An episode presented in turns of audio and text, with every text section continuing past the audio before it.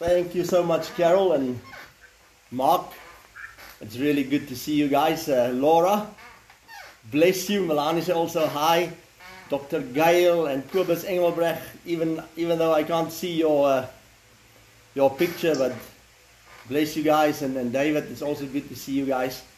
Yeah, uh, thank you so much. It's really a great privilege and, a, and an honor just to, to speak to you guys today. Uh, So guys, Ma, uh, Carol phoned me about last week and asked me whether I will be prepared to give a teaching on the spirit of Leviathan and also briefly touch on the spirit of Jezebel.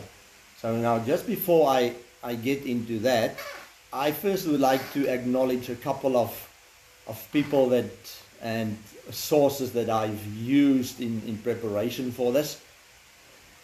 Um, first of all, I would like to uh, acknowledge uh, Doctor or Pastor Rick Renner from America, as well as Pastor Vlad, I don't know how you pronounce his surname, Chafchok, as well as a friend of us here in South Africa, Kathy de la Hunt, and the late John Paul Jackson, and one of my favorite favorite teachers, uh, Doctor Michael Heiser. So I don't know whether you guys have heard of Doctor Michael Heiser, but he's uh, world renowned. He's uh, Hebrew scholar, and especially uh, second century Judaism. So I would like to show you guys just one or two books, or perhaps before I, I get to that.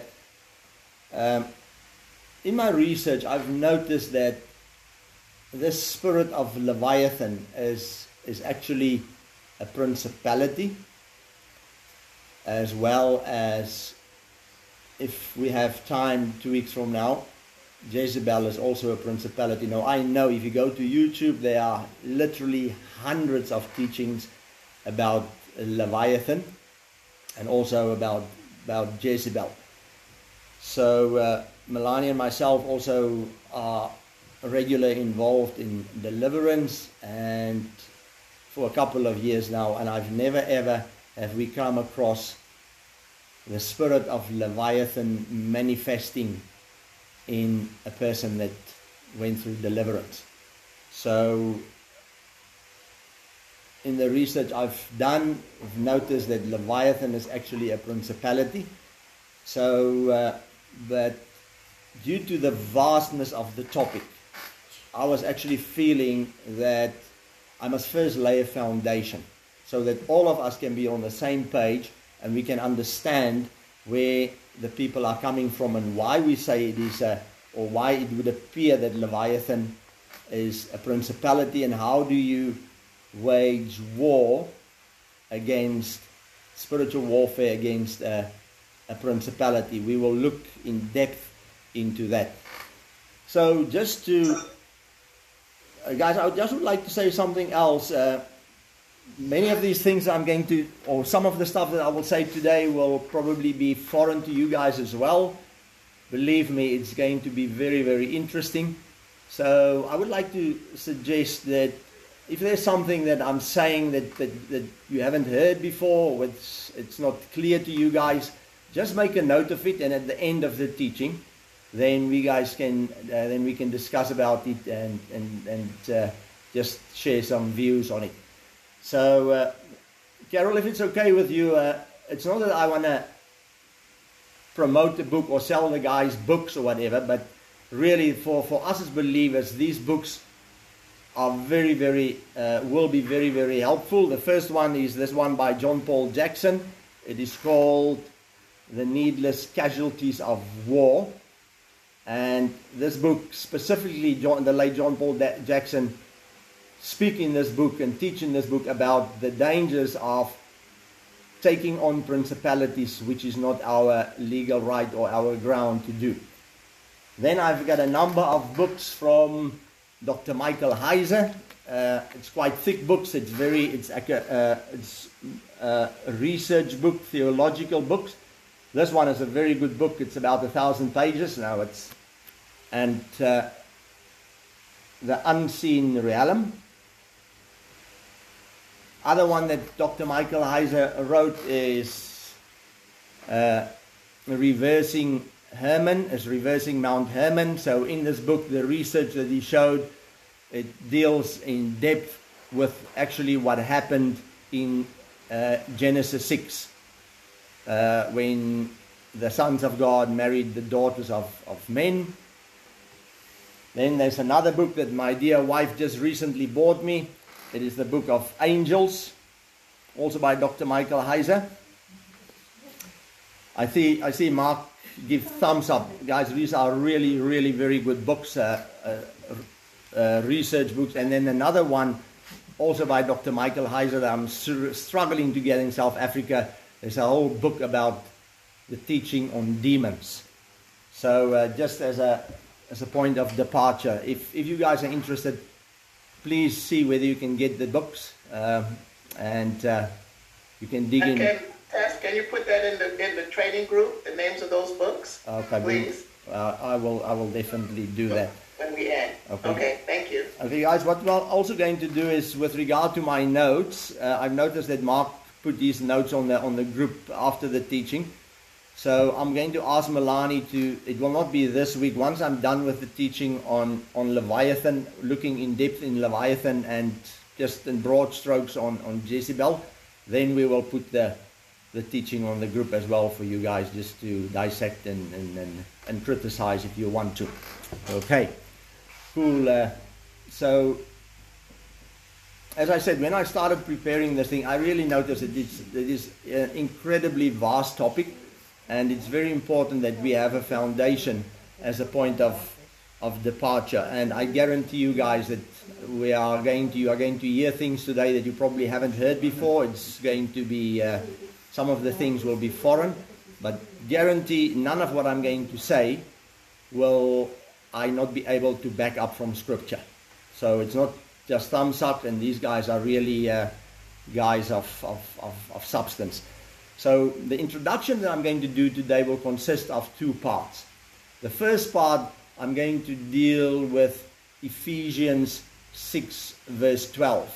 To understand the Leviathan, the principality of Leviathan better, when we deal with it, we need to start at uh, Ephesians six verse twelve now. And then the second part of, of the introduction, I will look at who the principalities are uh, that oversees the nations, territories, and continents. So, uh, okay, so let's, let's look at uh, Ephesians six verse twelve first. And I'm going to read it. So I'm going to read it slow so that, and then we will see things standing out. I mean, all of us have, have read Ephesians six. We are probably familiar with it. We can uh, uh, quote it from the, from the top of our heads. Ephesians six verse twelve start off by saying, "For we wrestle not against flesh and blood, but against principalities, against powers, against the rulers of the darkness of this world, and against spiritual wickedness in high places." Now, Paul repeats this word "against" four times, and or when he refers to this different levels of uh, demon demonic powers.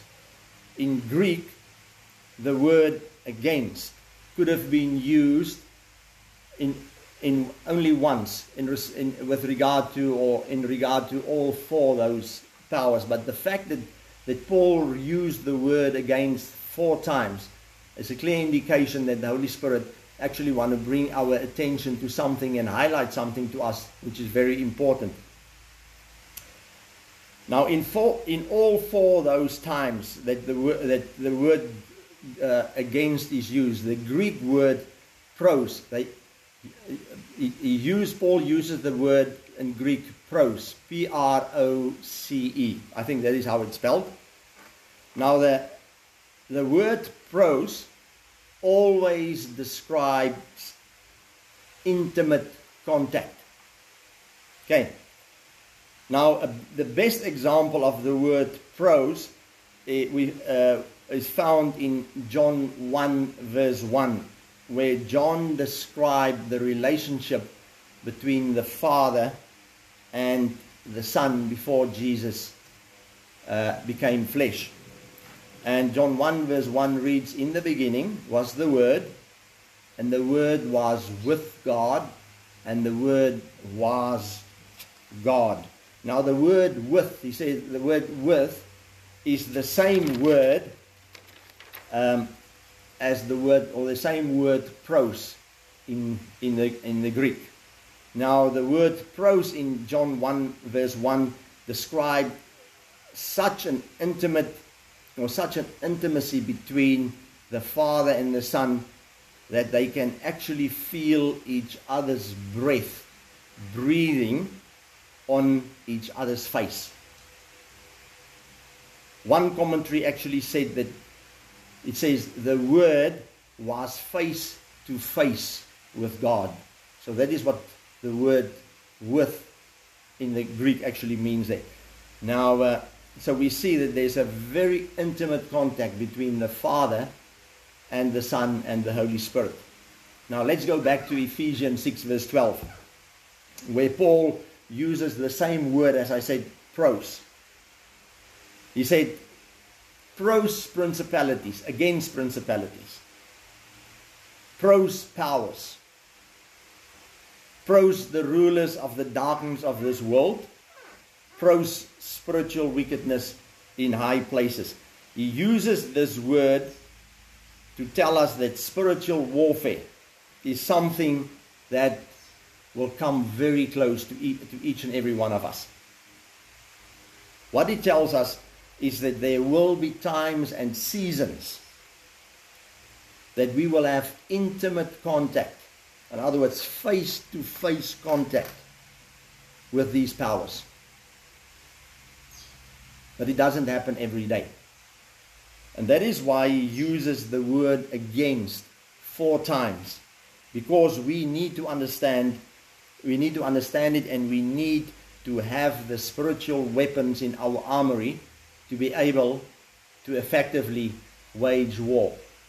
Okay, so Paul begins to describe the devil's powers by calling them principalities, first of all.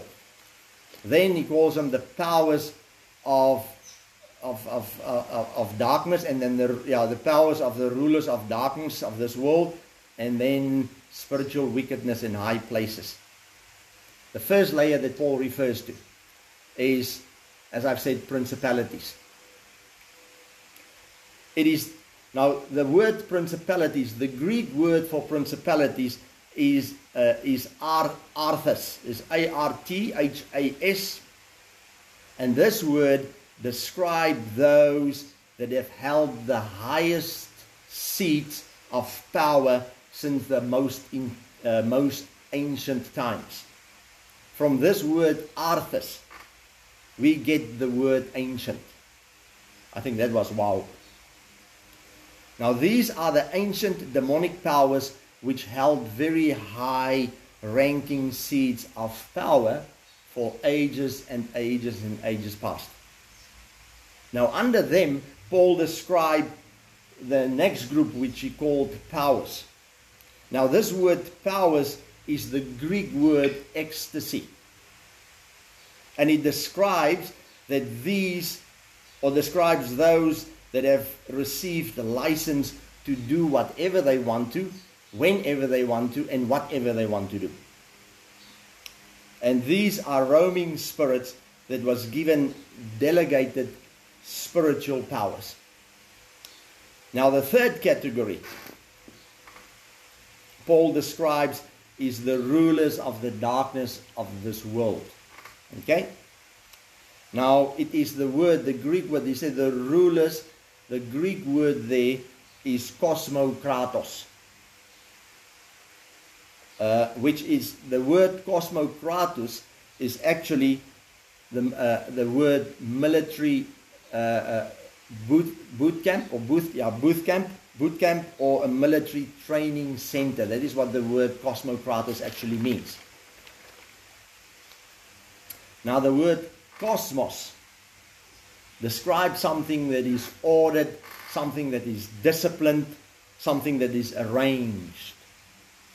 And that is where we get the word cosmos or the word universe from. We, we know the word cosmos or the universe. The universe is a place of order. Everything worked perfectly, is in perfect harmony and, and synchronized and everything. It is a, it is a place of discipline, and there is arrangement in the universe. Now the word kratos or kratos describes uh, power. So in other words, cosmos kratos is a raw power that is being harnessed. It is arranged, it is organized, raw power that is harnessed, raw power that is arranged, that is disciplined, and that is arranged uh, um, and organized. So the picture that we have is of young men going to a military camp uh, for military training, where they are being disciplined till everybody is working in, in unison. And once they are being properly trained, they are dispatched for war. And that then, uh, and the reason why they are sent out for war is to go and attack. And that brings us to the next category, which Paul describes in verse twelve as spiritual wickedness in high places. Now the Greek word for wickedness is poner, P O N E R, which is someone that doesn't only want to hurt you, but his whole aim is to destroy and annihilate you. So in other words, for example, cancer or addiction uh, or divorce spirits. So that is, I think from this we can actually uh, clearly see that there's a clear distinction that Paul is making reference to uh, in, the, in, the, in, the, in the hierarchy of the principle or the, the, the demonic powers and what we are actually waging war against. So uh, now the next part of this session that I, or the introduction that I want to look at is who are the principalities that oversees the nations, the territories, and the continents. So uh, Genesis eleven verse nine, we are going to start there. Genesis eleven verse nine says, "Therefore, its name is called Babel, because though there the Lord confused the language of all the earth, and from there the Lord scattered them abroad over the face of all the earth." So Babel is where all the nations were born. Now, where do I get that? Uh, if you look at Genesis eleven, from verse ten to thirty-two, that that gives you the nations that were born resulting from Babel, all the nations that came from after Babel. So Deuteronomy thirty-two gives us an insight of what actually happened in the spiritual realm at the Tower of Babel. Uh, uh, Deuteronomy thirty-two verse eight to nine says, so guys, uh, sorry, well, you're going to hear some background noise, and uh, we are staying here on an amazing farm, and, and, and, and the people are busy working here. If you hear the dogs and so on, we'll uh, just, just bear with us. So Deuteronomy thirty-two Uh, reads as follows: "When the Most High gave the nations their inheritance, and when he divided mankind, he fixed the borders of the peoples according to the number of the sons of God. But the Lord's portion is his people, Jacob is his inheritance. Some some Bibles uh, of the older Bibles, King James, use this verse. He says, according to the sons of Israel. But that is why I was using, or I'm so blessed by the books of Michael Heiser. Ever since they've discovered the Dead Sea Scrolls, they found even older manuscripts that all these or that, that, that support these verses, and the older manuscript used the words sons of God. Okay. Now, uh, if you look at the, uh, one of the examples, the New Living Translation, Deuteronomy thirty-two, verse eight and nine, also use the word the sons of God. Now, uh, just as a, as, as a side note, the, the, the scholars have it that Israel didn't exist at that time, this, at, at, during uh, Genesis eleven. Abram wasn't even in a covenant with God, because Abram was only called from Genesis twelve. Okay, so now what happened it, at Babel is that God divided the nations, and he puts his sons, and that word sons in the Hebrew is Elohims. He put his sons, Elohims, in charge of these nations. Okay, and thereafter, only thereafter, he started his relationship with Abram in Genesis twelve. And he starts a new people with him, which which, which eventually would have, would become the portion of God, which is Israel. We later see, or we later see that the sons of God, this Elohim, or these Elohims, divine beings, which were assigned to govern these nations, have become corrupt. Can you guys still hear me? Is there the background noise too? Is it okay? Cheryl? Oh, you're good. Okay. You can hear you. Thank you. No problem. So these Elohims have become become corrupt. They corrupted these nations. They enslaved these nations, and they even abused these nations. They even then thereafter tried to take the Lord's portion and seduce Israel to start worshiping them as well. Now let let's look at. Uh, Uh, to start worshipping these other gods which were them. Now if we go to Psalm eighty-two, verse one and two, reads, God has taken his place in the divine council, in the midst of the gods, in the midst of the Elohims. He holds judgment.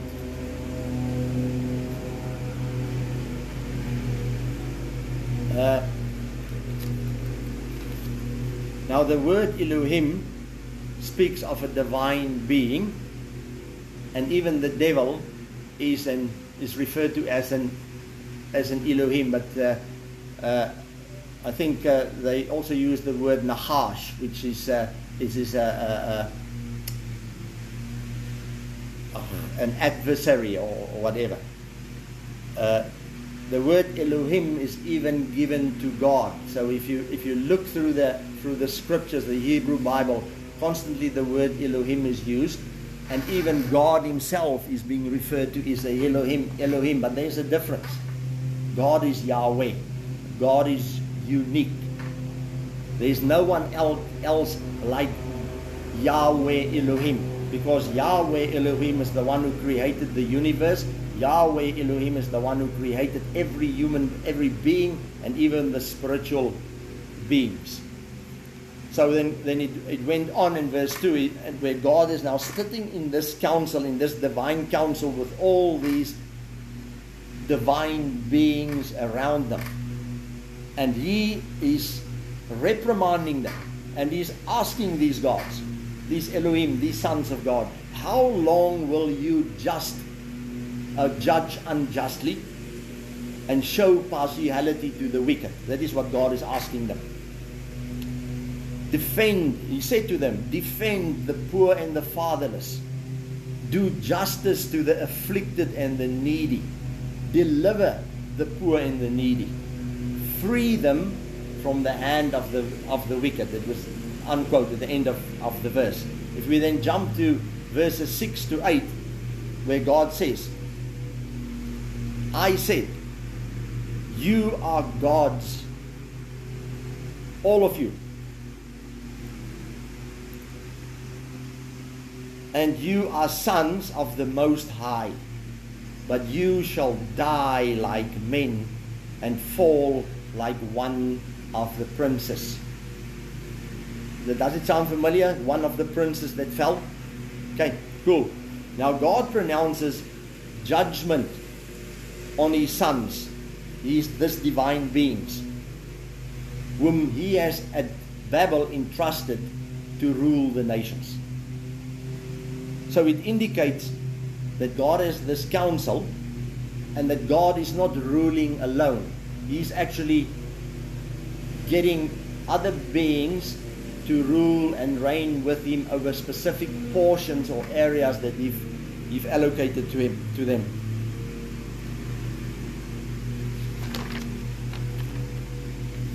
Now what has happened is that instead, these sons of him then rebelled against God, and they make these nations to start worshipping them as gods, and they became the gods for the nations.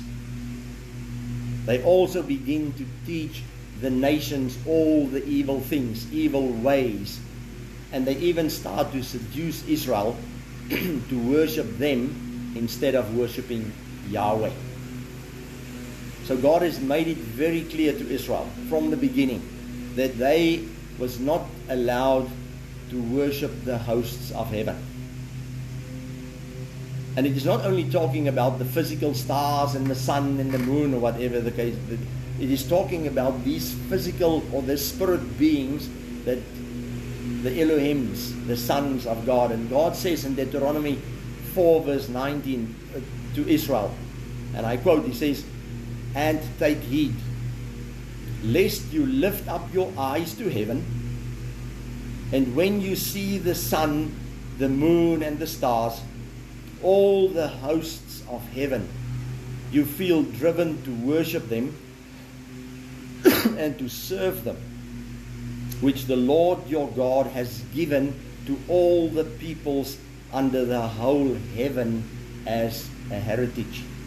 So if you look at, now let's quickly look at First Corinthians ten verse twenty, where Paul is making a reference to Deuteronomy first, uh, to Deuteronomy four verse nineteen, where Paul says, rather the things which the Gentiles sacrifice, they sacrifice to demons and not to God. And I do not want you to have fellowship with demons.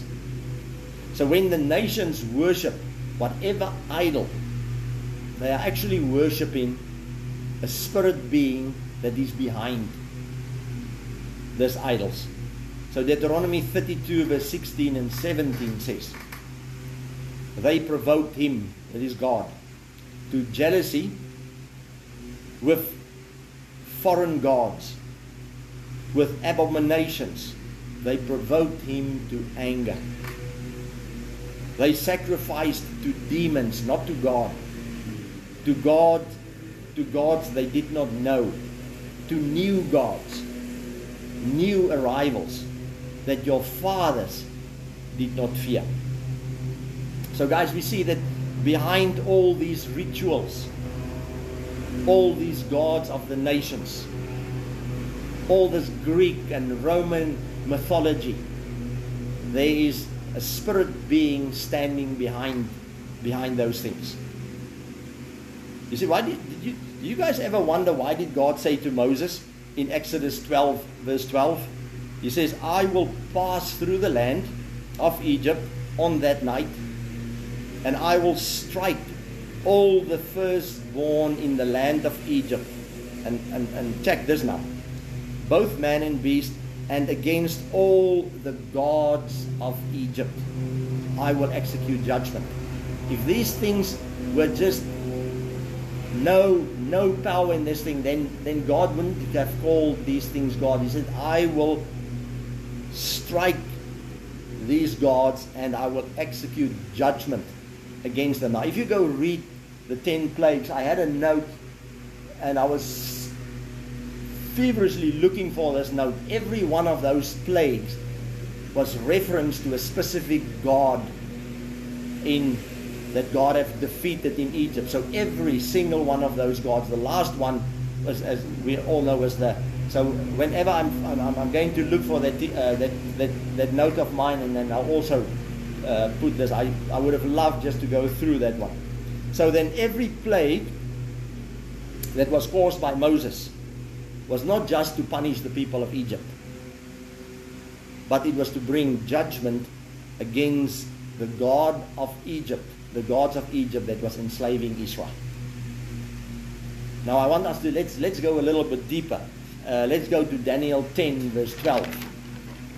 Now Daniel ten verse twelve, start off by saying, then he, this is now the angel, he said to me, do not fear, Daniel, for from the first day that you set your heart to understand and to humble yourself before God, your words were heard, and I have come because of your words. But the prince of the kingdom of Persia, you see, he's referring to a principality, the prince of the Persian of Persia, withstand me twenty-one days. And behold, Michael, one of the chief princes, came to help me, for I have been left alone there with the kings of Persia. He's not speaking about physical kings here, guys. He's talking about these spiritual beings, these spirit beings. Verse twenty of Daniel ten. Then he said, do you know why I have come to you? And now I must return to fight with the prince of Persia. And when I have gone forth, indeed the prince of Greece will come. So guys, I just want you for, for today, just bear in mind, I'm, I'm just going to highlight a part here. He says that the prince of Persia withstood me, the angel, for twenty-one days. And I actually needed the help of Michael. And then verse twenty say, and I must return to fight with the prince of Persia. So clearly indicating here, and that's why I'll, I'll refer to later on, on, on, the, on the next teaching, we are not to fight principalities. The Bible clearly says, this angel says, I am the one who's going to fight these beings. I am the one who actually need the help of, of Gabriel to, to, to, to, to, to dispossess or to push this thing out of this principality of the way so that I could actually come come to you. So just bear this in mind. We will look at it in more depth, in detail in, in our next teaching. Uh, okay, now now from Dan, now from Daniel ten, we can see that, or we can actually see how powerful these beings are. Uh, now, now this is an interesting part also. He make reference to, he said, the prince of the kingdom of Persia, and then the prince of of Greece. So these spirit beings will take on the name of a nation or of nations, and the territories that they they represented and governs and oversee. Now a similar thing is applied to in the New Testament. And wow, when I when I when I saw this, this was absolutely mind-boggling. That in Luke four verse five to six, it says, the devil taking him, that is Jesus, up a high mountain, showed him all the kingdoms of the world in a moment's time. And the devil said to him, all this authority I will give to you and their glory, for it has been delivered to me, and I give it to whomever I wish. You guys, you guys see the the thing now, I mean, the devil says, all this authority was given to me. Where was it given to, to him? In Deuteronomy. It was, it was given to him. Deuteronomy eight or Deuteronomy thirty-two verse eight and nine. It's amazing that Satan makes a very profound claim here. And he said that the, all the kingdoms of the world was given to me. Did you notice that Jesus, did, Jesus didn't contradict him and say to him, no, no, no, that's, that, that is not the case. So the devil was right. That is why Jesus didn't contradict him there. Very guys, very important.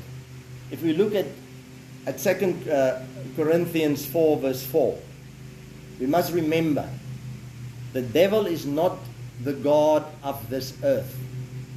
God is the God of the earth, because Psalm twenty-four says, the earth is the Lord's and all its fullness, the world and those who dwell in it. The Bible says, Second Corinthians says, he is the, some, uh, some call, uh, refer to him as uh, the God of this age or the God of this world. It doesn't, the world doesn't refer to, to the to the, the earth per se. It refers to the systems and the princip- and, and the kingdoms and that thing. He is the God of this world and the God of this age. He's not the God of the earth. Now the traditional answer to to, to Luke four verse five and six is where, yeah, but uh, many arguments is that, yeah, it was when uh, it happened in the Garden of Eden. Eden, when, when Adam and Eve fell, that, that they handed the authority to to the devil. If you if if we read the Bible carefully, and then I don't have time to go into it, but it's actually amazing that Genesis three where, Genesis three was not the only place where there was a rebellion against God. There were actually three rebellions with the, with the Bible.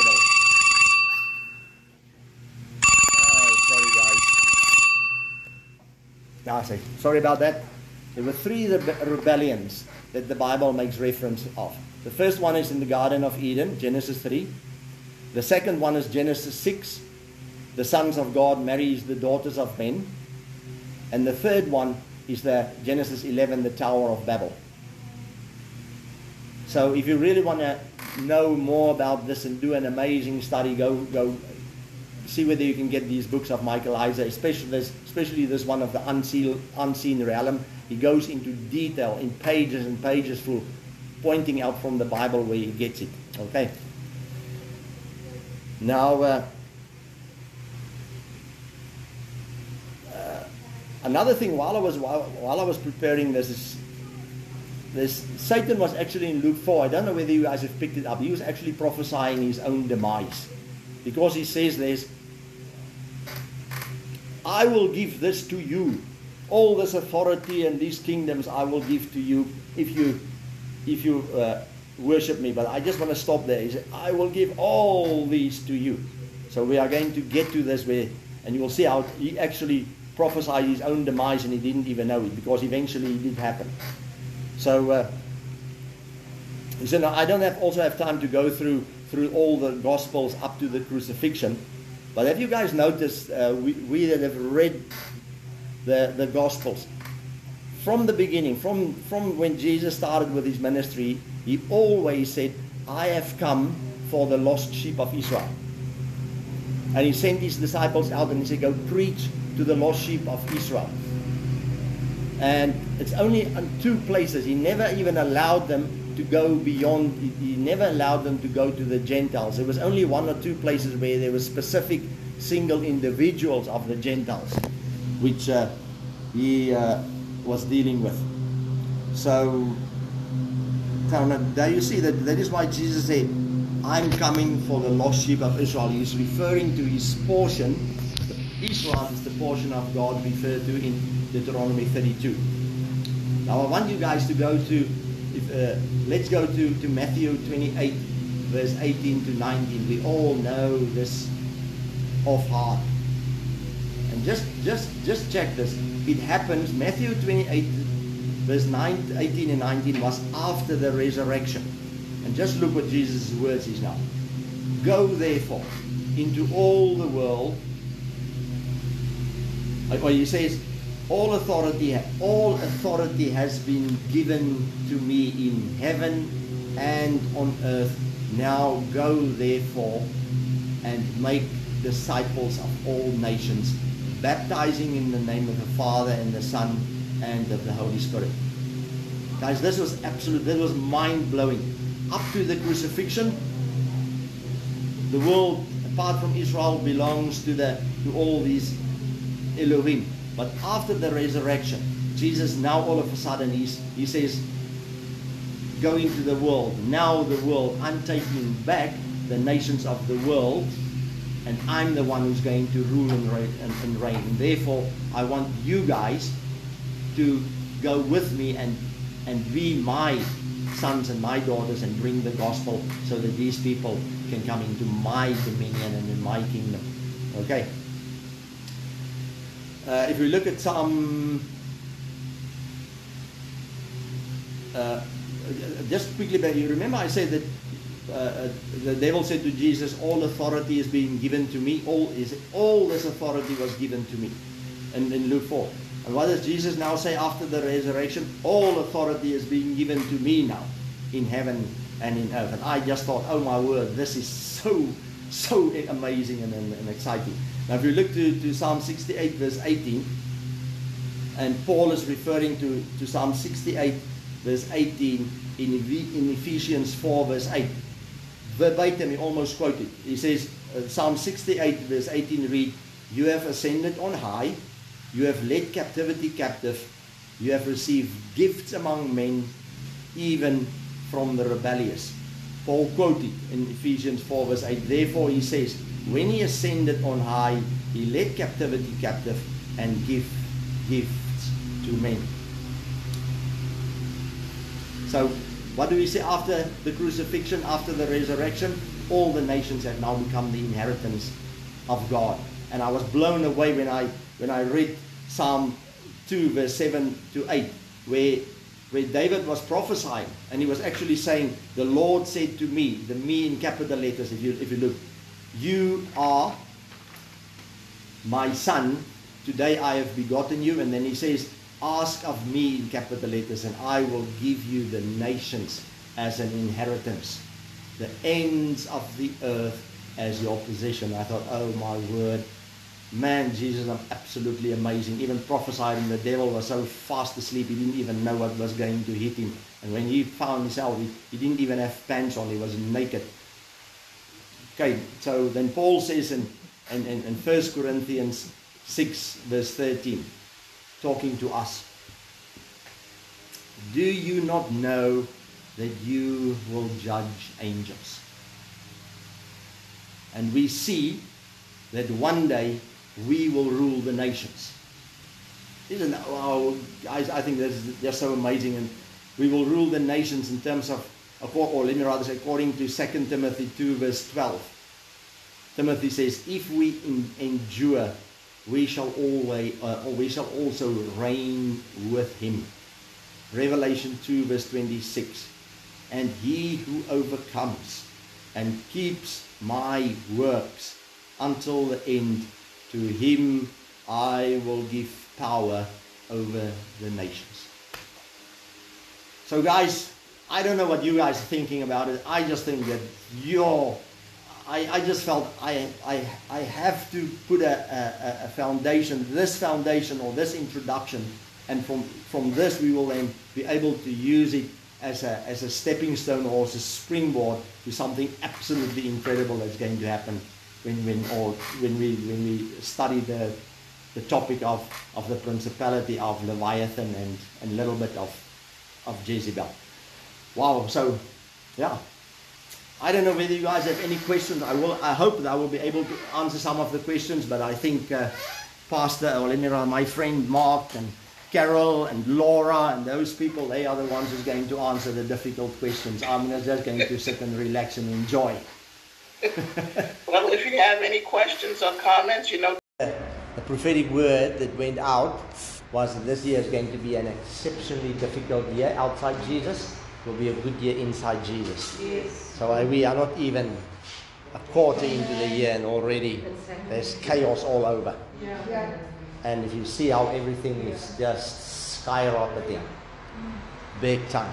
So three weeks ago, I felt that God, God was putting it on my heart, and for us to say that, for us to see this season, season through, the season that we find ourselves in, three things will be required. I mentioned it last week as well. Radical obedience. That's what I like, radical obedience. Even, you see, we'll have to get to a point, while I'm on that one, we'll have to get to a point where we don't wait for God to do things like this. Our default mode must be to do that, because God expects that of us. He says, go and pray for, for people. Go and share the, the gospel. Not, yes, it's good to wait on the Holy Spirit, but that's a radical obedience. Second one, radical faith, guys. That is an awesome one. Radical faith. You don't have petrol in your car. I put a white hanky on the thing, or a red hanky on the on the fuel gauge, whatever the case may be, and just go.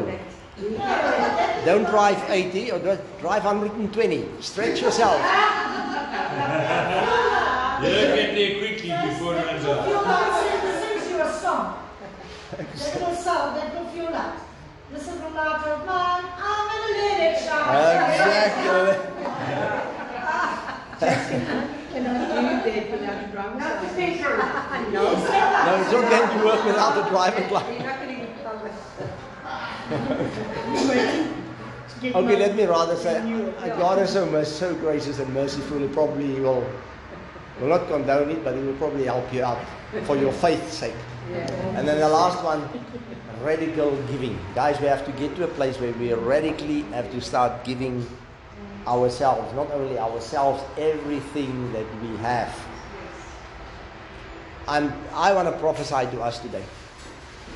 We are going to be, when you, you know when you take someone and you chuck him into the deep end of the pool, God is going to chuck many of us, if not all of us, into the deep end of the pool when it comes to radical giving.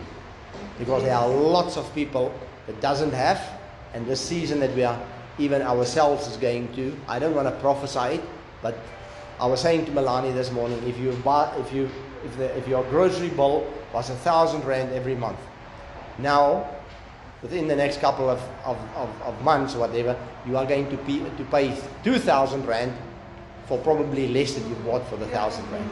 Everybody is going to buy. So God is going to throw us into this thing of, we will start have to start caring about one another. Yes. Okay. That's exciting. Cool. Fantastic. That means if you have braai, if you have a braai and there's only three chops, invite us and we will share and everybody will have enough.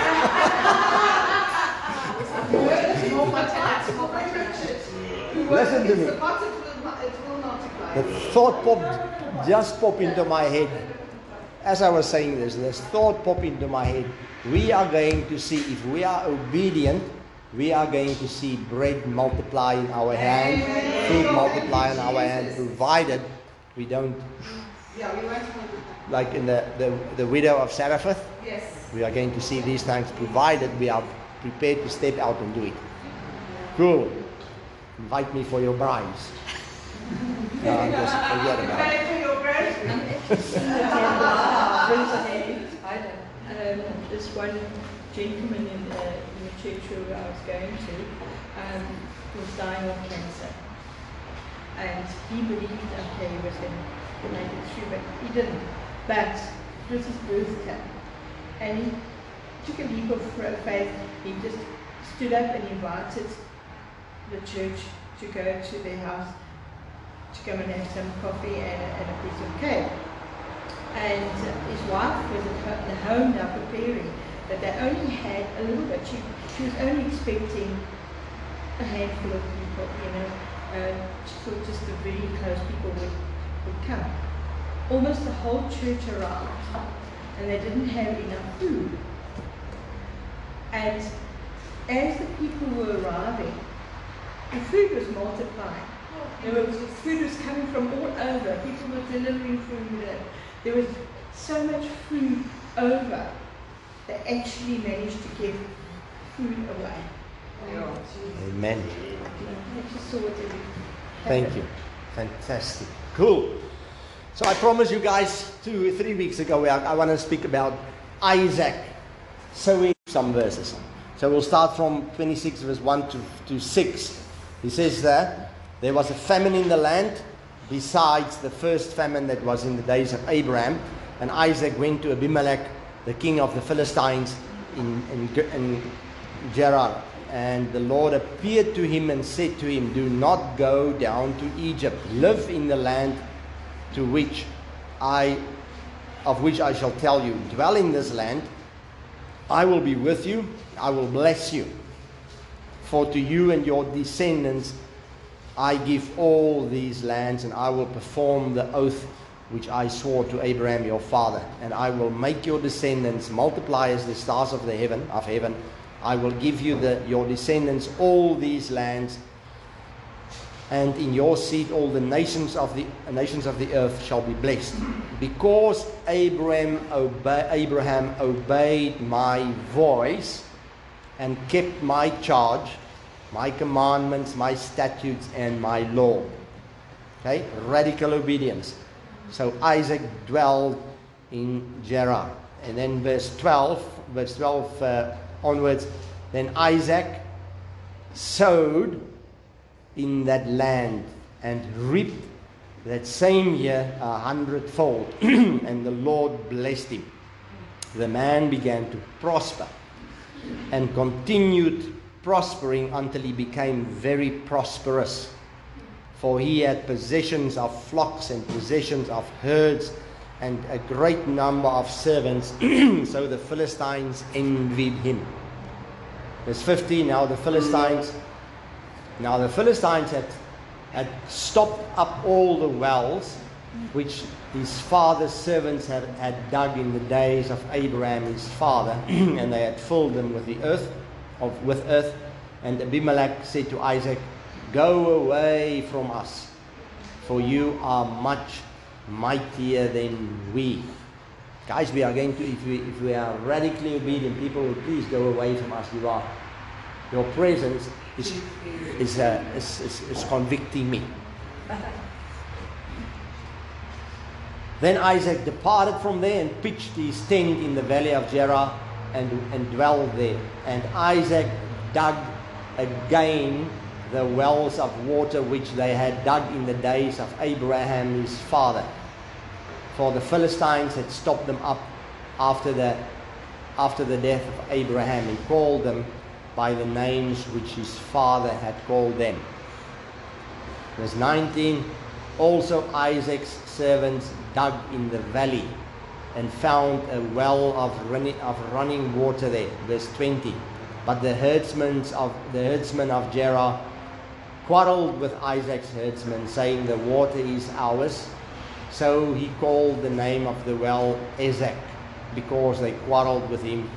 Verse twenty-one, then they dug another well, and they quarreled over that one also. So he called its name Sitnah. Verse twenty-two, and he moved from there and dug another well, and they did not quarrel, quarrel over it. So he called the name Rehoboth, because he said, for now the Lord has made room for us, and we shall be fruitful in the land. Verse twenty-five, so he built an altar there and called on the name of the Lord and pitched his tent there, and there Isaac's servants dug a well. Verse thirty-two, it come to pass in the same day that Isaac's servants came to tell him about the well which they had dug, and said to him, we have found water. Isn't that amazing? I mean, it's absolutely amazing story. The Bible clearly says there was a famine in this area. You know that I've, I've, I've, I've encircled it seven times from verse fifteen. Seven times it says Isaac's servants dug a well. So guys, the question is, God has a plan for every, every single one of us. Every one of us are probably in a season where there's a desert. We are in a desert season of our lives, and various, and I think probably for most people, financially, we are in a desert season. any other areas of our life, we are in a season where we are in a desert. And the thing is, how are we going to dig the wells in this season? What are the kinds of wells that we have to dig? So, there are certain principles that God is requiring of us. The first one is obedience to the voice of God. So I'm coming back to that, radical obedience. Obedience to the voice of God and sacrifice. The second one, the second principle is sacrifice, not a formula. You guys with me? Okay. Now the, the question is, if you look at it, Just, just imagine this picture. You are living in a desert. There is no rain whatsoever. Even in this area where we are now, the sun is forty degrees every day. And you and I have to start digging a well. Let me, let me, let me put it in this, in this, in this way. Say for, for example now, all of a sudden there's no water. And God said to us, in the middle of, of a very hot day, I mean, we don't have water for about a week or whatever. God is telling you, listen, I want you to start digging a well. I want you just to start digging a well, six foot. The soil is hard, it is rock hard. Can you imagine? I don't know about the ladies, but I Can you imagine? I wonder how long are we going? First of all, we are going to start reasoning with God. Nah, there's no way. Where am I going to find water in this? So first of all, you have to graft, guys. I mean, to dig a well is not just to sit there and make... It is really hard work. Cool. God says to... The instructions was, dig a well. It, it wasn't raining. The amazing thing is, the only one that was given this blueprint, it would, would appear, was Isaac. Mm-hmm. If they were living in this country, they had their other wells and so on. Nobody else was digging wells, but the Bible clearly says, he first of all start opening the wells that was stopped or that was blocked, the wells that his father made and that the Philistines blocked. First of all, he said to them, start opening those wells. My question to every one of us, Holy Spirit's question to every one of us, which wells that our forefathers have dug, promises of God in their lives, which was blocked by the enemy, which was blocked by disappointment, which was blocked by unbelief. How many of those wells are we aware of? You hear what I'm saying? If we ever go to a place where we ask God, Holy Spirit, please show us, because every one of us sitting here, our forefathers and our great grandparents, uh, whatever, have, have dug wells, promises of God, promises that God gave them that were supposed to come to us. I, how many of us know what those promises are? How many of us know what the prophetic words are that God has spoken over them? How are we going to know? Holy Spirit is so faithful that if we ask Him, God, there were certain promises that you've made to my great-grandfather pertaining to us. What are those promises? You hear what I'm saying? Are we prepared to go and dig and spend time in the presence of God, trusting Holy Spirit to go and reopen those wells? Because the only reason why those wells were blocked, and if you read the story, there was water in those wells, but because of envy, the Philistines went and they blocked those wells. Because of envy of other people, envy of the dreams that our parents have for us. The devil and other people's voices have blocked their promises for us. Guys, you probably, we can argue and say, yeah, but I, my, my grandfather was a real scabanger, whatever the case may be. It may be. But the, what does the Bible says in Psalm one nineteen? How precious also are your thoughts to me, O God. how great is the sum of them. So even though my grandfather probably was a scabengo, he was could have been an alcoholic, I'm just using, or a womanizer, whatever. The, the, the word of God still is as relevant one hundred years ago as it is today. God has spoken, He has thoughts for them, and He wants, and He has promises that for that grandfather that was, we probably have dreams for him that you and I can walk in. We need to start opening the wells of our ancestors. Okay, the second one.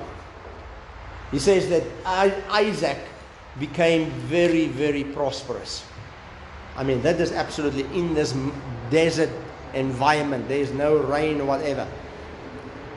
Uh, he says then in verse twelve, Isaac sowed in that land.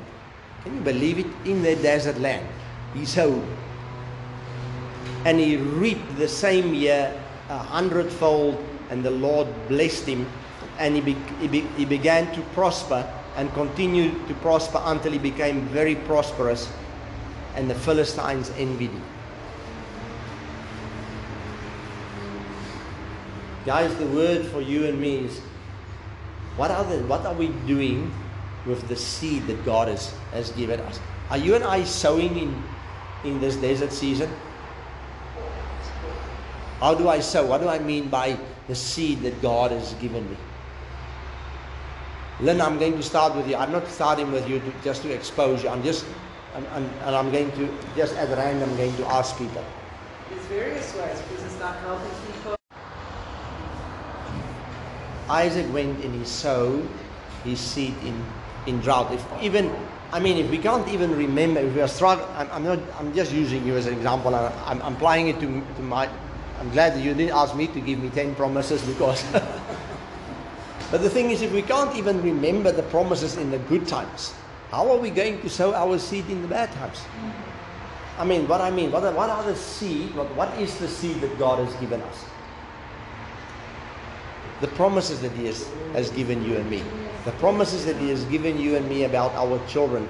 The promises that He has given you and me about our finances. You know that He says that your bread basket and your need, but kneading trough, whatever, will always be be full. You know that He said that you will be the head and not, not the tail. You will always be above and never below. You know that He said that that you are always victorious. You know that He said that you are you are a king and you are a priest. I've appointed you to rule and reign. Yeah, I see. That is that is what I'm talking about.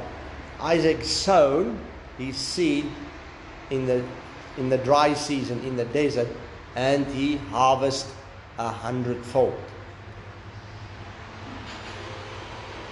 My advice is, and I'm going to, to do so, just going to read some of these things, is that we need to go and sit and make a list of the promises that God has given us.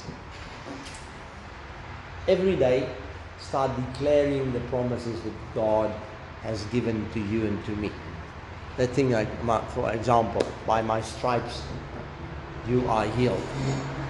I mean, I've said it many times in the past. Guys, this season is going to be a season where we'll have to start sowing and sowing and sowing till it's coming out of our ears. And the only way that we are going to start believing the seed that we sow is by repetition. Because by repetition, by hearing what we are sowing, eventually we'll start believing. Because what does the word say?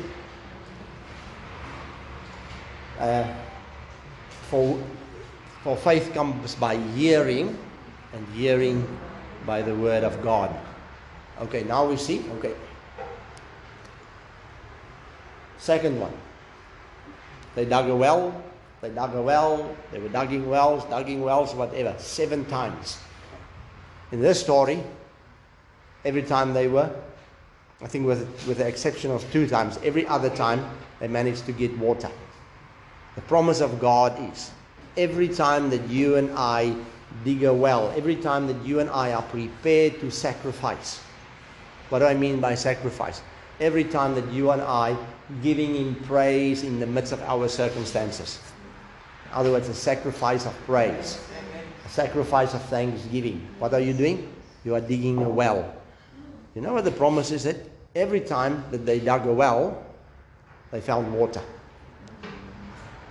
God is saying, every time that you and I are prepared to sacrifice in the, in the desert, being radically obedient to His word, guaranteed you and I will find water. You, you and I will find what God has promised us, even if it means that you have to dig a well seven times. You know that this, I mean, I was looking at this, actually an amazing, and okay, perhaps, yeah, I think it's even an amazing prophetic action. And I want to make a suggestion. If any one of us sitting here and you don't have employment, you are waiting for, for and you are praying for a long time for God to come through for employment, or we are having a problem with finances, or we are having a problem with a sickness, or whatever the case may be. As a prophetic action, I'm not saying go and dig a, a thing that is six foot deep. If you want to dig that deep, bless your soul. But I just want to make, I was, it was dropped in my spirit. Guys, just as a prophetic action, that's what I'm going to do. I'm get, and every time that I take a, a, a, a spade full of soil out of, going to prophesy, God, this soil is unbelief. I'm taking it out of my well. And this soil is the blockage of my breakthrough. I'm taking it out of out of my well. I like that. Even if you, even if, I mean, if, and if the thing is is very deep and you ask us or whatever, I mean, a, a pickaxe is not that expensive. There are many of us that there's farms here, they can borrow you a pickaxe or whatever the case may be. I used to need a bulldozer, but I don't need one anymore. You guys see what I mean? What, what, even in this season, guys, when we are having difficulties, even if we, we get to a place where we, where we really have financial struggles or whatever, if God presses it on your heart to invite someone or to give, let's be obedient and we will see what God is going to do. We will see what God is going to do. I, I, I'm prepared to prophesy to us today. I actually strongly sense it in my spirit. Everybody was living in, in Gerar. And the only one that was doing things differently was Isaac. And he prospered to the end, to the to the to the to the extent or the degree that they start envying it. I sense in my spirit, if we are going to be like Isaac's in this season, doing things differently from what the rest of the world, from what our differently from our friends are doing.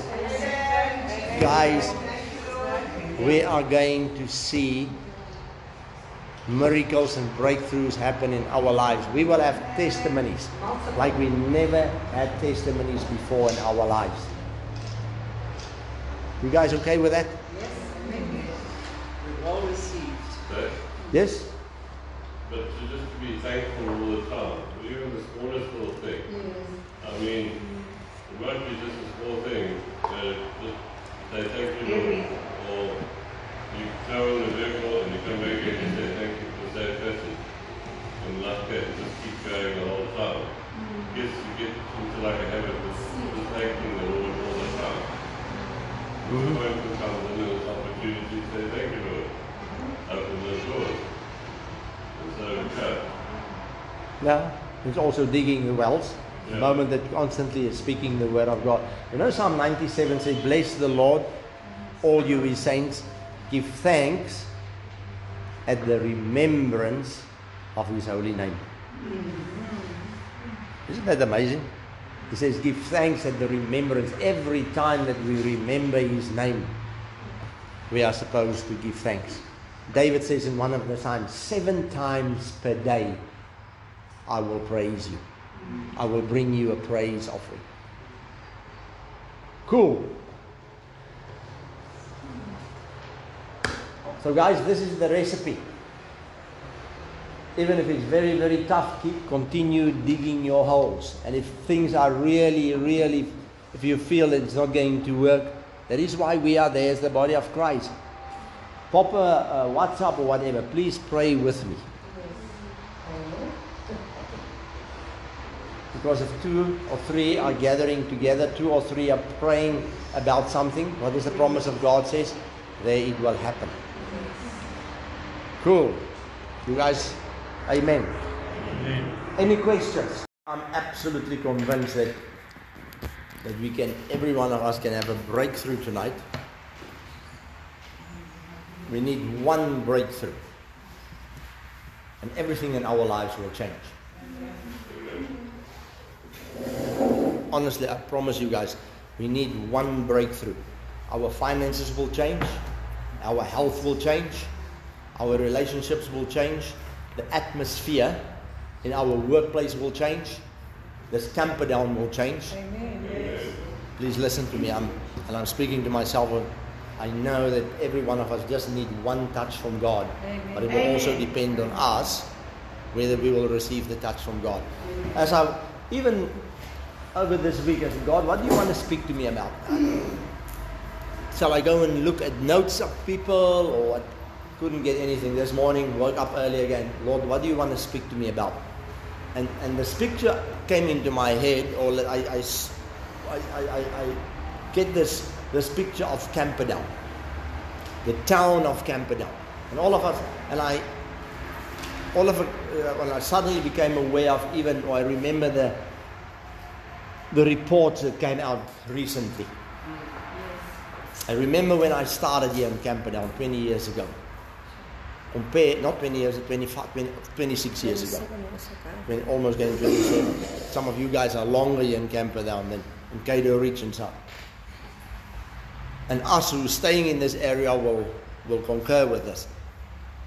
The Camperdown that we that was of twenty-seven years ago is a uh, a shadow of the Camperdown of today. I mean, it's, the Lord, how is it that there's such, so much dilapidation? I mean, it was a vibrant town. There was, there was vibrant schools. The town was clean. I mean, there were a lot of people were working in this area. And then all of a sudden, as the years was going past, things started going backwards. Am, am I, I, I, do you guys agree with me? Or all of a sudden there's an influx of crime. I, and I don't understand. I said, Lord, how is it that we've prayed? Melania said many times, you've prayed, and I'm, I'm convinced I'm not the only one. We've prayed for development to happen. So development is happening, but all of a sudden there's an influx of crime that's coming with it. You can't even go to the spa now without looking over, over your shoulders. And I asked, Lord, how is, what is happening here? What is happening that, because we are, we, we are supposed to, to bring a change here, that things go, that things prosper and getting better, and it's not getting better. And I sense that the Holy Spirit was saying to me that, speaking first of all to myself, because I mean I can't complete uh, give a message to you guys if I don't do self inspection. And the and the thing that the Lord showed to me says, as as for you, for you personally, and as for for the believers, walking around with two things in your lives, which are the the the, the opposite sides of the same coin. Wow. Offense. And not sowing.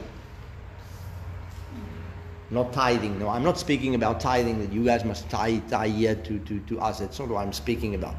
I want you guys, someone has your Bible here, just read Malachi.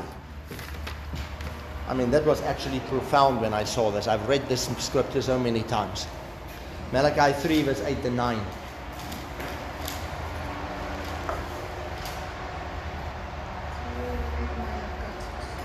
Okay?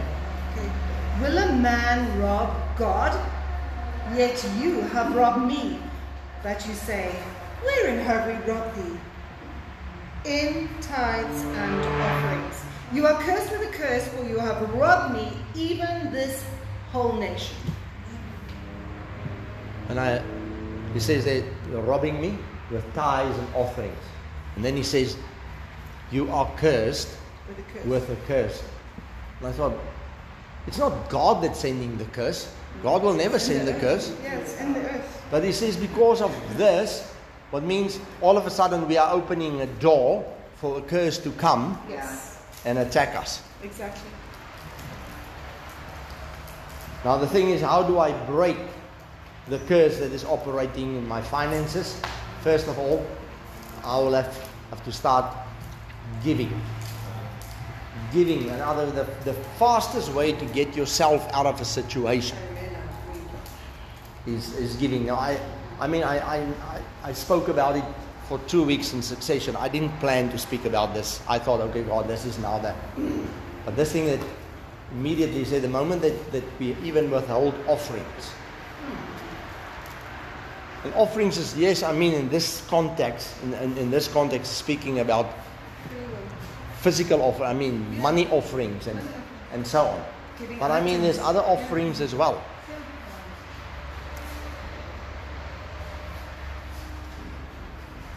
Praise offerings. You guys, I was I was listening to a lady yesterday, Amanda LaRue. And one of the things that she said is that when the enemy was attacking her family, she was constantly praising God. If we want to see a breakthrough, we need to bring a sacrifice of praise. Of praise. God, guys, it's, we have, we've said it so many times. I don't know. The, the thing is, and if you look all over the church, it is almost a, of a, as if our if as if our default modes kick in when things are going difficult. Instead of praising, there are many of us that praise. The thing is, instead of praising, we, we start looking at our circumstance. Now I know that, okay, today, if, it, if if all of a sudden I lose my job today, I will. It's easy to praise. I'm I'm worried. I will still probably praise at the end of the week. But if the salary, if it's salary time, and I am and I don't get my salary, question is, what is our default mode going to be? Yeah. Are we going to do a sacrifice of praise, or are we going to do a, uh, an, an offering of negativity? Not even an offering. Which is I mean, a, it's just praise to the devil. Exactly. One of the things that I've noticed, and I'm so glad that we are here, is that the mosque and the university that is, we as the church were supposed to have made an impact many, many years ago. Because we are not making an impact. The devil is making an impact. That is why so many people are losing their job. If you notice, even Rainbow, I mean, how many years ago Rainbow was one of the, the strongest companies in South Africa. There's nothing left. And now I don't want to preach to the converted, but I, I honestly feel and think that God was praying, pressing it on my heart. We are in a position to, to make a difference. So God, but why is it that we don't make a difference? Or perhaps I must first say that I remember uh, about this about this this mosque and the university. Guys, whenever we go past that place, let's declare that you will close down in the name of Jesus. Amen. You don't have to shout it out, whatever the case may be. You can if you want to. No, I mean, if you want to, there's nothing about, I mean, the thing is that let's make a prophetic declaration. That place, we let's declare that this university will become a place where people will gather in the name of Jesus. Amen. Let's declare that there's an open heaven and that the Muslims will have will have visions and dreams about Jesus. Yes. Alta was just telling me about things, how all of a sudden there's a shift that is happening at, at Cambridge. Ben was also telling me in this week, there's a shift that is happening. He said that more and more people are coming in. I mean, they all they they, they even have decided that they are going to, or they are they they asked the the Methodist the council to please come remove all their stuff from inside the old church. They want to use it for children. They have an average of twenty-five to thirty children per week. That is awesome. I'm so excited to hear that. So it shows you there's something that's busy happening. There's a, there's a shifting that is busy happening. Oh my word, isn't that amazing? Yes, yes. So every single one of us can make a difference and declare that this one, every time, God, we declare and we pray that your kingdom come in this area. Amen. These things will close down. We pray that you will send your angels to push back the darkness. Okay. You know, the amazing thing is when, when, when the Lord was uh, p- putting this on my heart, He said, okay, but no, I understand. People don't want to hear about tithing, and I'm convinced that all of us, if you're in a position to tithe, all of us are tithing. You must. I mean, that, that is a command. The amazing thing is that, you know, spiritual laws work. God says, all I want is ten percent of your tithing or your offering or whatever. Just the, If you didn't bring, if you and I don't tithe or bring an offering, that ten percent, rest assured as we are sitting here today, it will go. Either your washing machine will break, or your car will break, and there goes the ten percent that you were supposed to, to give. So either I'd rather give it to God than give it to the devil. Cool. I hope I inspire you. I'm inspiring myself also. That's why I say that I, I always stick in the speed limit and stuff, because to take two hundred rand for a fine is just as good. I'm going to stand, I don't want to say it, but going to stand in the small house in your house and you chuck it down there, flush the toilet. There goes the money. So if you don't tithe, it's the same principle. There goes the devil sitting with his open mouth, waiting to...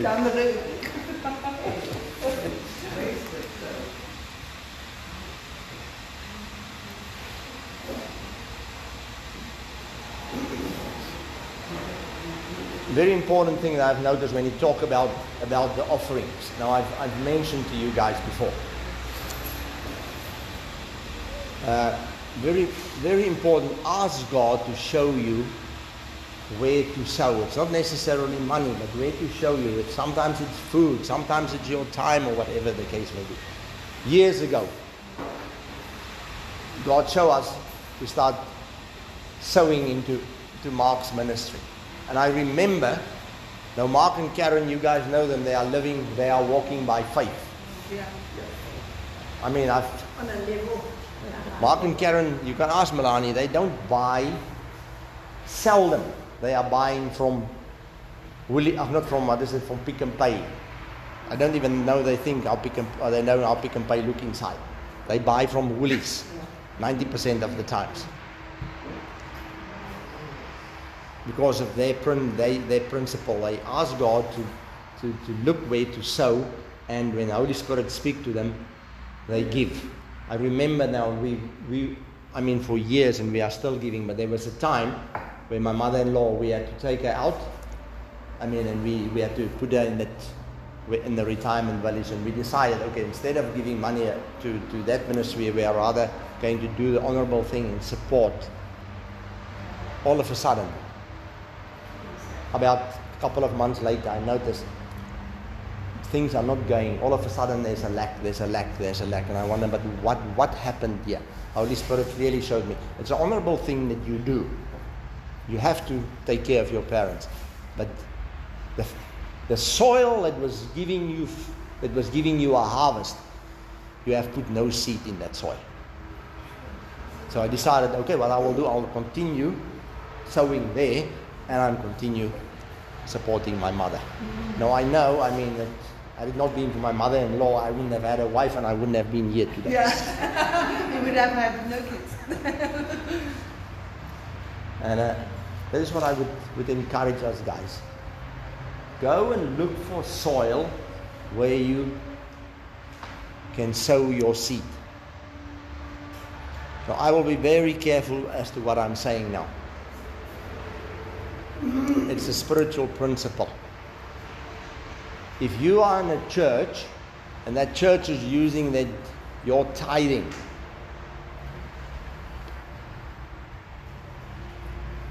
for something else, in other words, every every every week they have a have a they think this incredible lights and so on. I'm I'm I'm I'm saying it very very careful. Ask God. I know it is a it is our duty to sow, but ask God to show you whether you should still sow there. Melania and myself, we came from a background in a church. I mean, we were tithing every month and we were still lacking. This church have closed down now. Why? Because it wasn't in good soil. They didn't do with the money what they were supposed to do. How do you know what they do with it? No, it's not your business what they're doing with the money, but the thing, the point I would like... No, what I, but I, I, I think in the church where you are, you can easily see. If, if your church is not prospering, you're not going to prosper. That's for sure. Finishing club. Okay, now, see, I, I know it's being recorded, but I'm saying either the principle is we must still give. Yes. The thing is, but the principle is you have to ask God, where do you have to... If it, And if you and, and the thing is, if you don't get bread in your house, ask God whether it's time for you to go to a place where you can get bread. Amen. That's Does it make sense, guys? I'm not knocking churches. Please don't listen to me. All I'm saying is we need to be good stewards. We need to become spiritually mature to follow the, the spiritual principles, the spiritual laws. Does it make sense? Yes. Okay. Cool.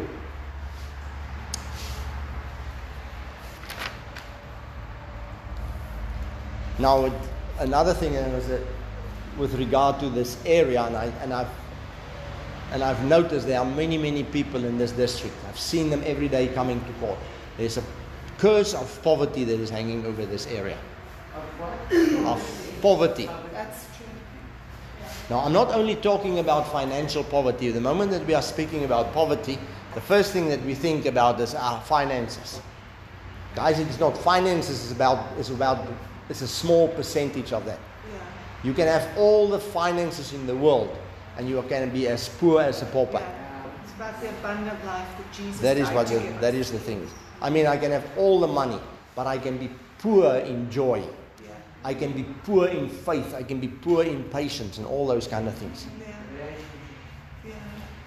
That is the th- that, that is uh, so poverty is a curse. And... Uh, And I don't want us to be poor in the knowledge of God, in the knowledge of the Word of God. There are many, many teachings on YouTube and everything. And they are good stuff as well, but even what, like, even things that I'm saying here, probably eighty percent of the times, stuff that I share with you guys is good stuff. But there's also the twenty percent that's waffle. That is my perception of, of this thing. You guys with me? No, we need to get to a place where it's okay, God, what from this what He is saying? What is the truth? Uh, and how can I apply this truth in my life? There's other twenty percent I don't agree with Him. Don't apply it to your life. Melania and myself had walked the road. People in the beginning, I remember there were times that, oh my word, it was so financially difficult. And then people will come and that we look up to, and they will give you a prophetic word and uh, say, no, God allowed you, God wanted you to go through this thing because you haven't learned about that thing or whatever. And it puts you under so con- such condemnation. No, that that is not that. That is not. First, the first point of departure, if things are going difficult in your and my life, stop blaming the devil. We are so easy to blame the devil, guys. Yeah. And then stop blaming God if things doesn't, no, God doesn't hear my prayer, whatever the case may be. And then stop blaming one another. Many times we are the biggest culprit of our own problems. Sorry, I'm not I'm not knocking you guys. I'm speaking to myself also, because I know that is that is in fact the case. God doesn't hear my prayer. God, what? Why? Why are you not hearing my prayer? I know that.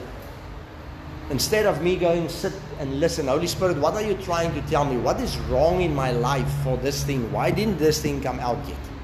I mean, there are things that Melania and myself are struggling with. Praying, praying, praying. Doesn't come to pass. My duty to go and ask God, what is what is happening in your life? And one of these things that He's speaking to us, to me at least, said, listen, you need to sort that thing out. Uh, you see, there are various obstacles. You see, that perhaps I must say that Jesus has destroyed the curse of poverty. You and I just have to uh, make it make it our own. So there are various obstacles that prevent us from walking in poverty. And that's why I was saying poverty and offense is the it is it is it is it is both sides of the, of the same coin. Very first thing, and that is why most of, of the things that, that that we are trusting God for, whatever, doesn't come to pass. Our hearts have been contaminated. Guys, I've seen it. You are in a church. Now, I'm one of these guys. I'm a, I will look down the passage and I will see that cord, and I will see a person approaching. I will, I know the person, but I'm so busy. I'm busy thinking at that point of time. I'm busy th- thinking of I'm, I'm, uh, in, about a case or whatever. You call it the empty box. Melanie call it the empty box. I'm in my empty box. And I will look at you, and I will, I, I will not, and I will not greet you. It's not that I don't want to greet you. I don't know how it happened, but the thought doesn't come to. to I'm so busy thinking of this thing, my my brain tells me, oh, there comes Lynn, but it doesn't tell me, put up your hand and say, hello, Lynn. Now Lynn goes away. What's Yes, like that, you got a stinking attitude. That is his attitude. I'm also going to have an attitude. You guys with me? Or I'm saying something here, and you misunderstand what I'm hearing, and all of a sudden offense comes in your heart. Or you hear the word, and you take offense about about the word. Or if you can't speak English so well, whatever, and people take you wrong, and then you get, I'm, I'm, I'm wasting trouble for that. You know? Misunderstood, yeah. Very good. You see that the devil, guys, is, our, is after our blessing. Yes, he's after our family and everything. But the thing is, that if he can take your blessing, you are the you and I are going to be the ones that are are miserable. Very. One of the Psalms says, "Man, I love this." He says, "Where there is unity, God commands a blessing." You see, he said, where there is unity, God commands. He said, there shall be a blessing. Uh, therefore, the devil, because he wants to steal your blessing, the devil will always go after your family and go after your house and go after. That is the thing, is he can, if he can, and after your relationships. Someone quickly read Proverbs eighteen, verse nineteen.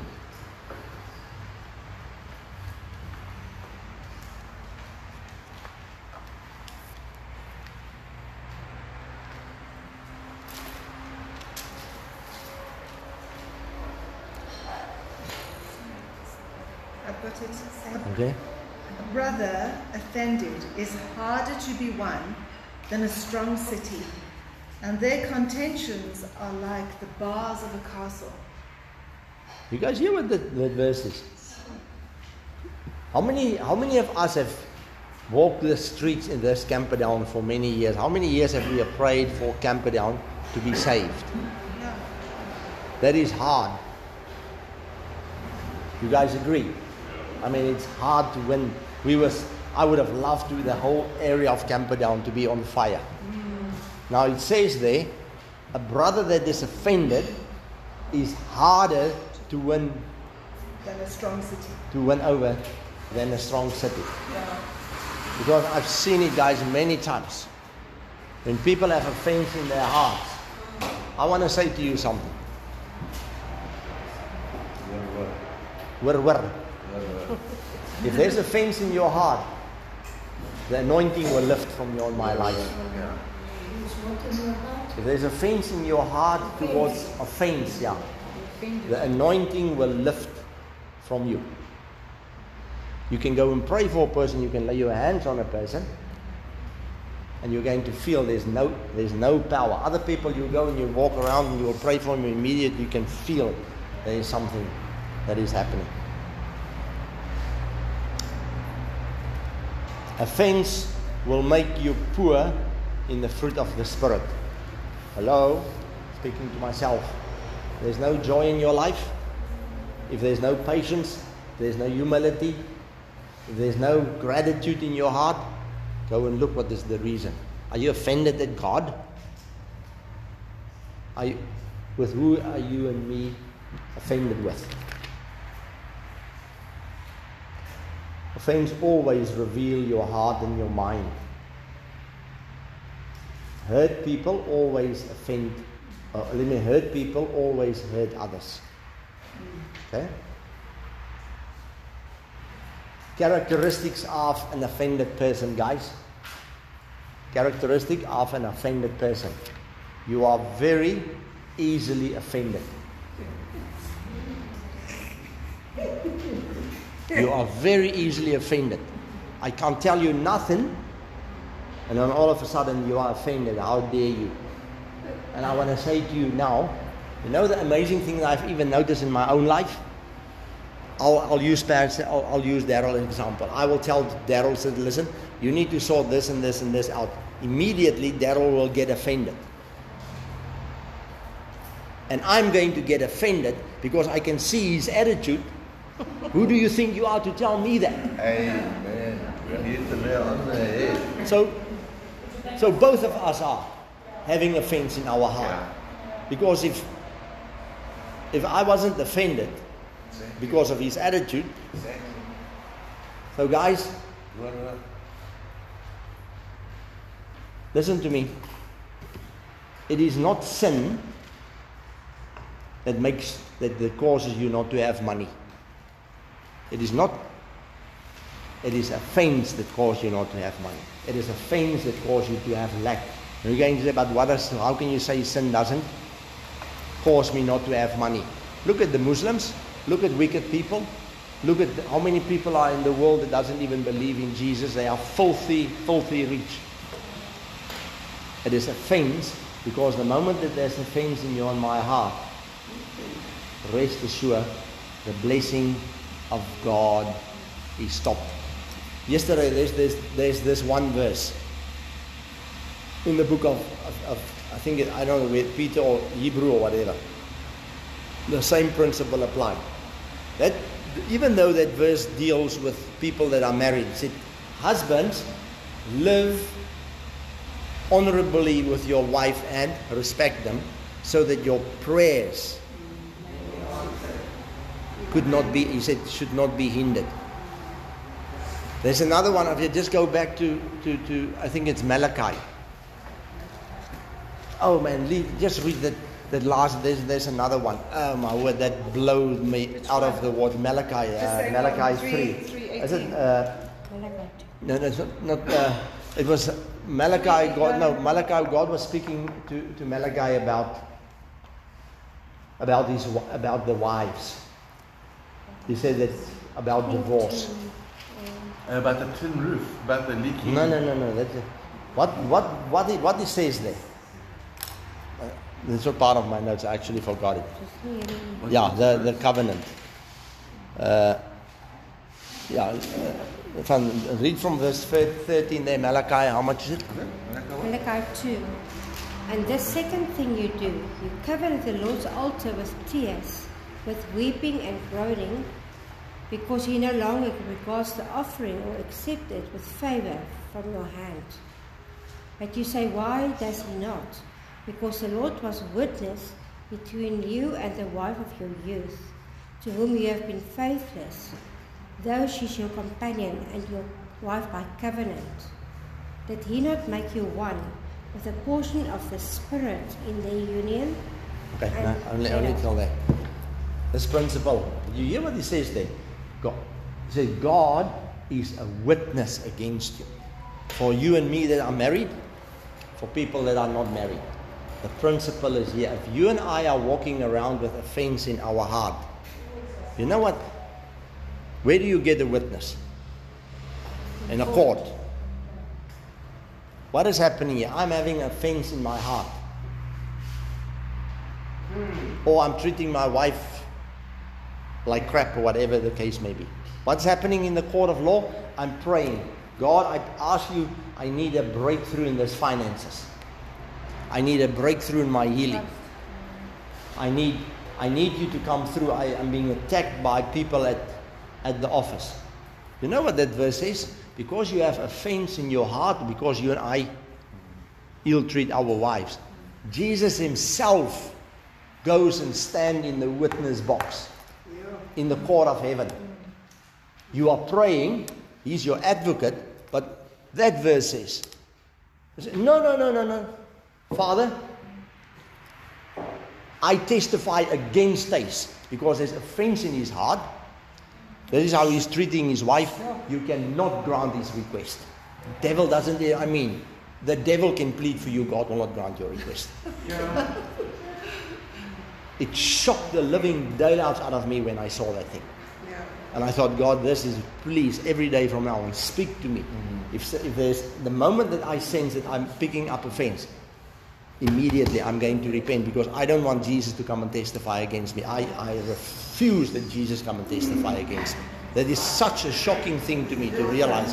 If, and I thought, God, please, I repent for every time that I'm that I just disregard her, or think, okay, I don't really value the things that Melania said to me, all, all, all those kinds. That's, it seems to me there's even a bigger thing on you and me. I can think I can testify on that. Since every morning now I pray for my wife, and I ask for, I say, thank you God for the best wife on the planet, the most loving, even though it's not always true. Yeah. And since then, my business, you got, you got no idea the breakthrough out there. My marriage at the moment is up to, you can't believe it. Yeah, but you see that. But my business, I have this month, in the, in the last, as I saw Jackie, I have, you, you got no idea how my business has gone from zero to absolutely stupid. Yeah, and, it's, and the only thing I'm doing different there is every morning I say, thank you God for the best wife on the planet. Thank you that my wife pulls me up, lifts me up, and does all these wonderful things for me. And since then it's like gone like, wow. But my marriage is, is definitely taking a bit of time. My next question is now, yeah. You have to go and sit now and check. Is there offense in your heart? Yeah. Is there offense in your heart? Because it doesn't help you have all these other things. Mm-hmm. And I'm walking around with offense. I'm telling you now, guys, this shocked me. And that is why we are not making an impact here. Mm-hmm. God says there are people, Christians are walking around with offense in their hearts. And that is why the whole place is being falling apart. That is why people are constantly suffering with sicknesses and all those kind of things. I don't want this in my own life. So may I challenge you guys, please, let's us here, let, let, let's get this thing sorted out. At least, even and, and if, if I say something that you don't like and you take offense of it, please come speak to me about this, man. And if I'm taking offense about what you're saying, then you tell me, why are you taking offense? Now both of us are offended. Jimmy, yeah. am, I, am I preaching yeah. today? No, you definitely are. Yeah. Carry on. Yeah, but it's, yeah. it's, it's needed. Pardon? I know the book, yeah. Did you hear me? Pardon? I said carry on. Carry on. Okay. hang on, hang on. Nothing. It's needed. Okay. Okay. Wow. So guys, please, I'm not taking out the stick to whack you guys. I mean, this thing was really good. Yes, right. That it applies to me here as well. There's one thing. Be, be quick to forgive and quick to repent. You forgive credit note. You're going to have credit note. Forgive someone in advance. Better to repent first. Pardon? Why shouldn't you repent first? And then forgive. But perhaps I must say both of them are the, are the, the same thing of the, uh, the flip side. So in other words, both of them. Say, but the thing is, you got to repent first. Yeah. Okay. Okay, you must stop.